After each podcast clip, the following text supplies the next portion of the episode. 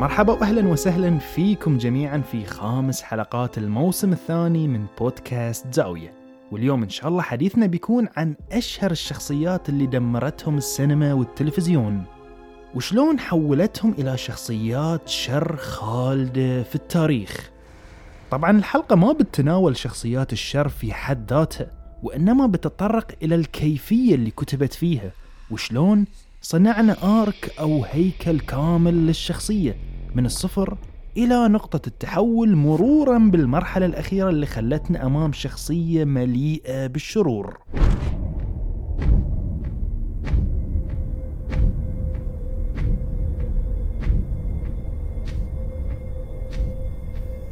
سميت الحلقة بفن تدمير الشخصيات لأن عملية كتابة أي شخصية هي بحد ذاتها تحدي كبير أمام أي كاتب نصوص وهالتحدي التحول صعوبته إلى أضعاف مضاعفة لما تكون مهمة السيناريست أنه يكتب شخصية الشر والسؤال ليش؟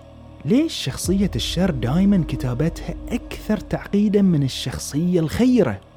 كل مشاهد يعرف بطبيعة الحال الفرق بين الخير والشر وكل الناس تفرق بين العمل الخير والعمل الشرير لذلك طبعا واحد من أكبر التحديات أمام أي كاتب لما يصيغ ويكتب شخصية الشر أنه يقنع المشاهد بعدم خطأ الشر اللي تؤمن فيه الشخصية. بمعنى أن شخصية الشر لما تطرح تنظيرها للشر المزعوم تخليك أنت كمشاهد تعيد تصورك للصراع بين الشخصيات في الفيلم وتتساءل هل فعلا اللي قاعدة تسويه شخصية الشر هو شر فعلا؟ أيضا عندنا نقطة التحول في الشخصية وانتقالها من كفة الخير إلى الشر. العديد من الناس يشوفون أن هالجانب من الكتابة بسيط وسهل جدا. يقول لك أنت بمجرد ما تحط الشخصية في صدمة خلاص هي دايركت بالتحول من كفة الخير إلى كفة الشر. ولكن الموضوع أبدا مو بهالبساطة. بدليل أن مئات الأفلام اللي كتبت وكانت فيها شخصيات شريرة احتوت بالضرورة على هذه القفزات. ولكن كم منها نجح؟ قليل جدا جدا جدا. وهذه دلالة واضحة على صعوبة هذه العملية. في أمور ثانية مهمة أيضا في صياغة شخصيات الشر. ولكن بنذكرها من خلال استعراض أبرز الشخصيات اللي مرت على تاريخ السينما والتلفزيون. وبنشوف شلون قدرت تقدم لنا هيكل متماسك للشخصية مبني على دوافع ذكية في إقناع المشاهد بوجهة نظر الشخصية. وهاي السبب اللي بدال لا يخلينا نهاجم هالشخصيات لأنها شريرة نبرر لها ونتعاطف معاها بكل أريحية.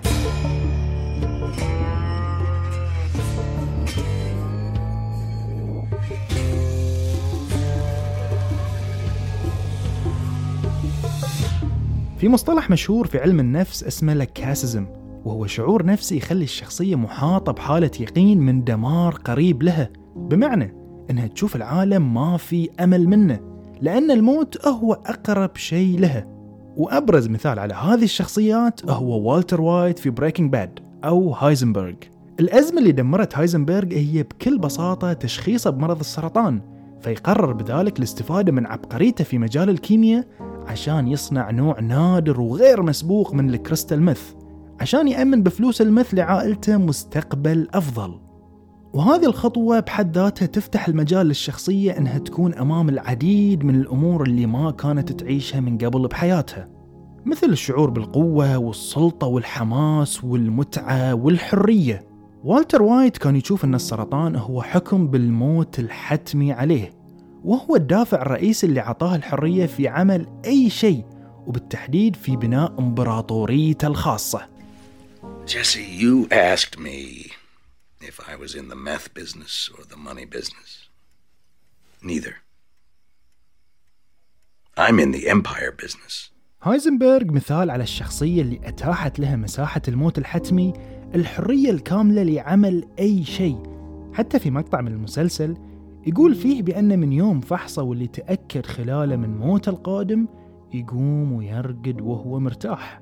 والرائع في بناء هذه الشخصية وعملية التدريج العبقري في تحولها من شخصية بريئة خايفة من الواقع إلى كائن مرعب هو أن تحولاتها واقعية جدا ومبنية على الفطرة البشرية المادية. لاحظ أنك كنت أمام شخصية كانت محرومة من كل شيء من مواجهة الناس من مواجهة زوجته من مواجهة ولده من مواجهة العالم نفسه وصلت إلى أنها تكون أخطر من رجال العصابات وكل ذي تم بواسطة تآزر شخصيات النص اللي استخدمهم الكاتب فينس جاليجن بحرفية عالية جدا عشان يصنعون الوحش الكاسر اللي صرنا نعرفه باسم هايزنبرغ. وخلونا ناخذ مثال تطبيقي على هذه النقطة.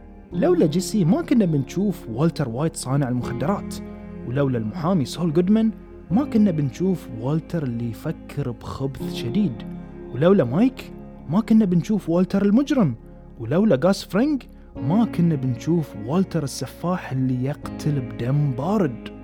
ومع مجيء كل شخصية كنا ننتقل من فصل إلى فصل جديد تماما من شخصية هايزنبرغ. وهذه في الواقع فن أكثر تعقيد من بناء شخصية شر على انفراد لأنك ككاتب بتكون مجبور على اختراع مبرر لكل شخصية بمعزل عن الأخرى عشان تعطي شخصية الشر هالدافع للتطور. لذلك العبقرية في Breaking Bad مو بالأحداث ولا القصة لأنها عادية ووجودها ممكن في أي عمل آخر. ولكن اللي أبهر وأدهش كل مشاهد للمسلسل هو التطور المذهل لشخصية والتر وايت وطريقة بنائها النفسي وإحاطتها بمجموعة من الشخصيات والظروف الحادة واللي ساهمت في تغذيتها بالدوافع والمبررات. لحد ما صرنا أمام قاتل مرعب صار رمز في عالم الفنون فضلا عن عالم التلفزيون.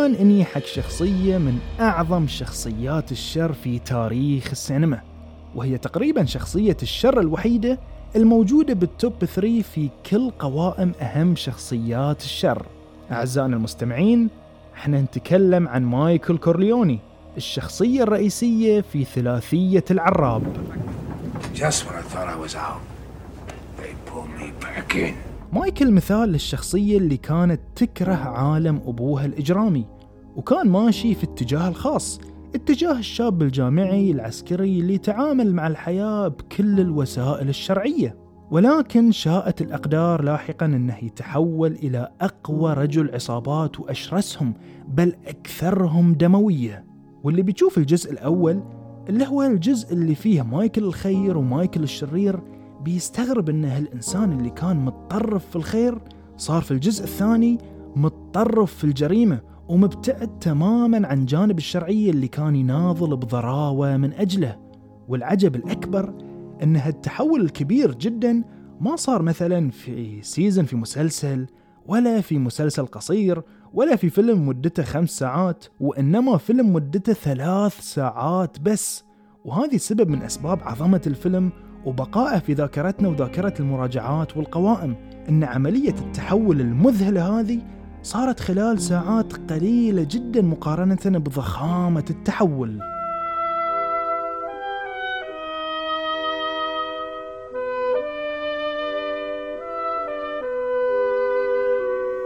الكاتب والمخرج فرانسيس فورد كوبولا استند على نقطة مهمة في قذف مايكل من عالم الخير إلى الشر. وهي آلية كتابية تسمى بالانتقال القسري أي أنك تخلي شخصية الخير هذه أمام مفترق طرق وتجبرها أنها تاخذ منعطف النجاة من خلال التحول القسري إلى جانب الشر.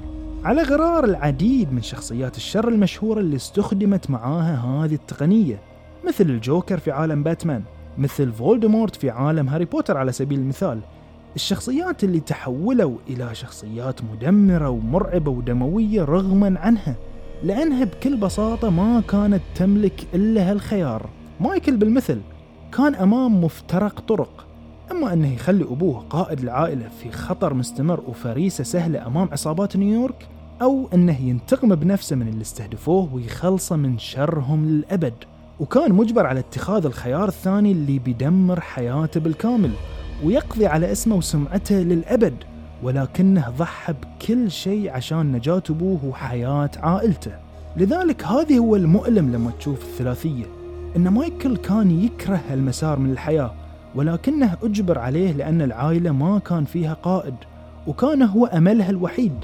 أما أنه يخليها تغرق وتموت أو أنه ينتشلها من وضعها ويخليها أكبر وأقوى عائلة إجرامية من بين جميع عوائل المافيا في أمريكا.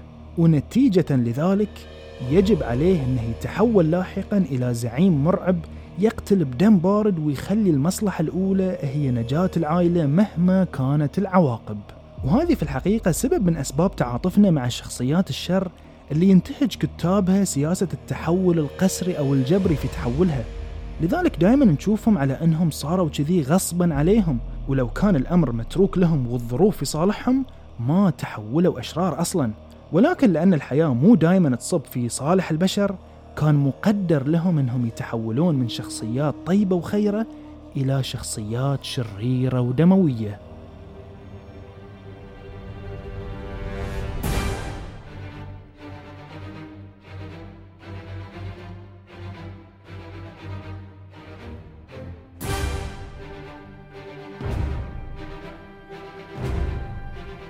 وحين بنتكلم عن عملية تدمير الشخصية من خلال إزالة الفارق ما بين الخير والشر وتحويل جميع هذه القيم الثابتة إلى قيم نسبية ما لها أي مرجعية مطلقة. وهذه التقنية في الكتابة ما تختلف صعوبتها عن النوعين الأوليين اللي تكلمنا عنهم لأن مهمتك هني ككاتب إنك تخلي المشاهد في حيرة وتخليه يتساءل. يا ترى هل شخصية الشر على حق؟ نفس عالم مارفل وبالتحديد ثانوس وقصته مع ال Avengers اللي كان يشوف إن الطريقة الوحيدة لاستمرارية الحياة قتل نصف سكان الكون لأن موارد الكون محدودة وعلى وشك إنها تنتهي. على طريقة ميكيافيلي تماما وقاعدته البراغماتية الشهيرة اللي ذكرها في كتاب الأمير اللي هي الغاية تبرر الوسيلة. القاعدة الدموية المرعبة اللي صارت منهج مدمر في العديد من محطات التاريخ.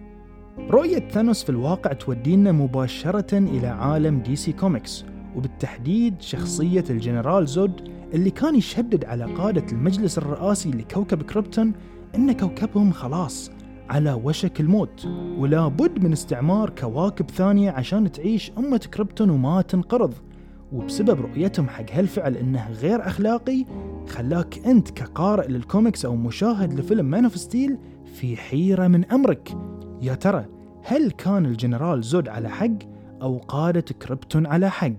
أنا طبعا مو بقاعد أروج حق نظرية نسبية الأخلاق لأني غير مؤمن فيها وأعتبرها تخريف من تخريفات عصر التنوير وجميع القواعد العقلية والفلسفية تقول أن القائل بهذه الفكرة مهما وصل من تنظير راح يصطدم في النهاية بجدار التناقض ولكن بين قوسين ولكن إحنا هني ننظر للعمل من جهة فنية محضة بمعزل عن أي مجهر فلسفي عليها.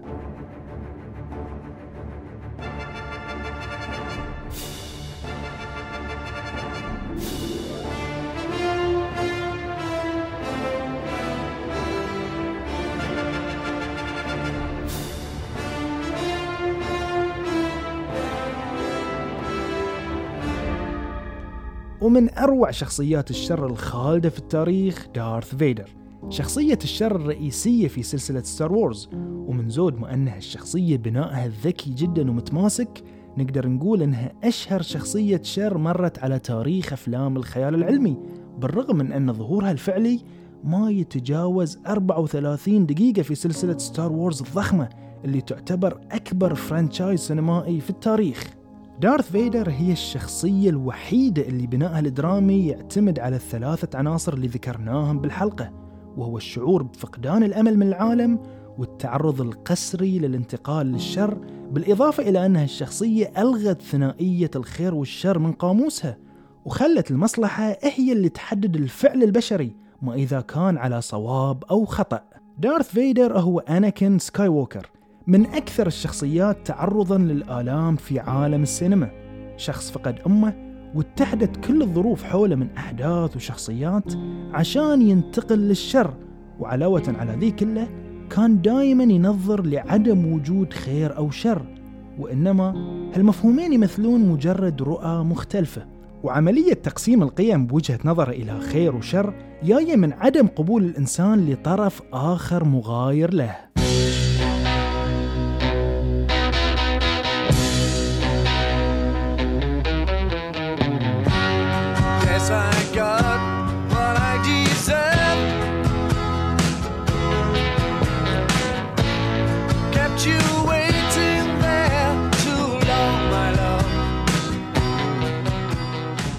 النقد الأدبي يدرس الطالب مرحلة مهمة في تحليل قصص المواجهة ما بين الخير والشر وبالتحديد تساؤل مهم وهو شنو اللي يخلي الشخصية المقابلة للخير تستحق الاتصاف بالشر؟ وهذا سؤال يفتح لنا أبواب كبيرة جدا في فهم طبيعة وتكوين شخصيات الشر لأن الشر في حد ذاته قيمة مذمومة وسلبية. فأنت هني ككاتب محتاج تبرر المشاهد ليش هالشخصية ماشية في هالمسار؟ وإحنا كمشاهدين والشخصيات اللي داخل القصة نعرف هالشي فشنو هو المبرر العقلاني اللي يقدر من خلال الكاتب أو مؤلف القصة إنه يقنعك باستحقاق الاتصاف بالشر؟ هالمفارقة كانت عامل من عوامل فشل مئات الأعمال السينمائية والتلفزيونية اللي قدمت شخصياتها وفي المقابل كانت سبب في نجاح وخلود العديد من الأعمال الأخرى. لأن مثل ما قلنا أنت محتاج تحط تبرير واقعي لأي تحول والواقعية هني مو متعلقة بنوعية العمل مثلا لو كان فانتازي أو خيال علمي وإنما هي تتعلق بإمكان تحول الشخصية وقدرة التحول على الانسجام مع مجريات الأحداث في الفيلم.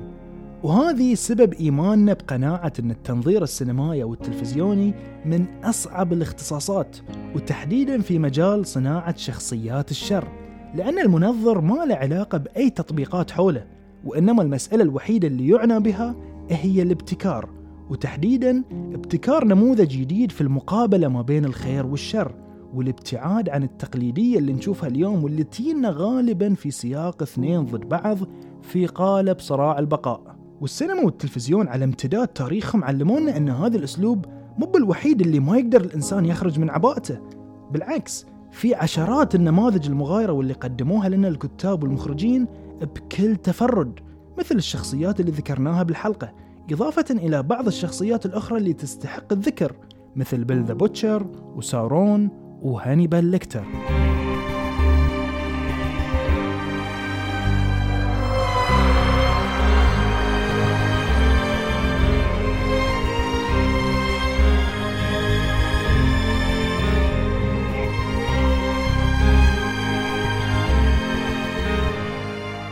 مع الأسف المواد النقدية الموجودة اليوم اللي تتطرق لشخصيات الشر دائما تكون في معرض بيان الأداء اللي يمثله الممثل لهذه الشخصيات.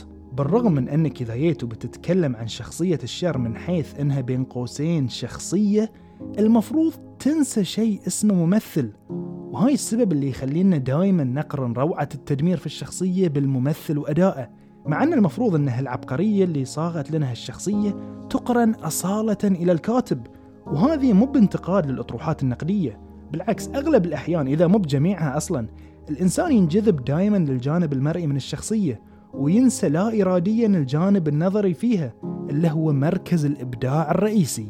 عموما ما ودنا نطول عليكم كانت هذه التفاتة سريعة على جمال التدمير أثناء كتابة الشخصيات. وشلون ممكن تنبني نفسيا إلى درجة إثارة الإعجاب فينا كمشاهدين للفن السابع؟ ومثل ما قال مارتن سكورسيزي في إحدى المقابلات السينما كفن ذوقي وجمال علمتنا أن ننظر لجميع حيثياتها بجمالية حتى جانب التدمير فيها لأنه يعكس العقل اللي بنى بعبقرية هالدمار في الشخصية.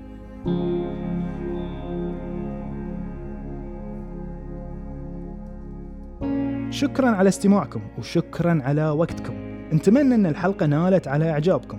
وكالعادة لا تنسونا من آرائكم فيها على حسابنا في إنستغرام @زاوية دوت بودكاست. بالإضافة إلى مشاركتكم الكريمة لها لكل شخص مهتم بالكتابة وشخصيات الشر. على أمل اللقاء بكم إن شاء الله في الحلقة المقبلة.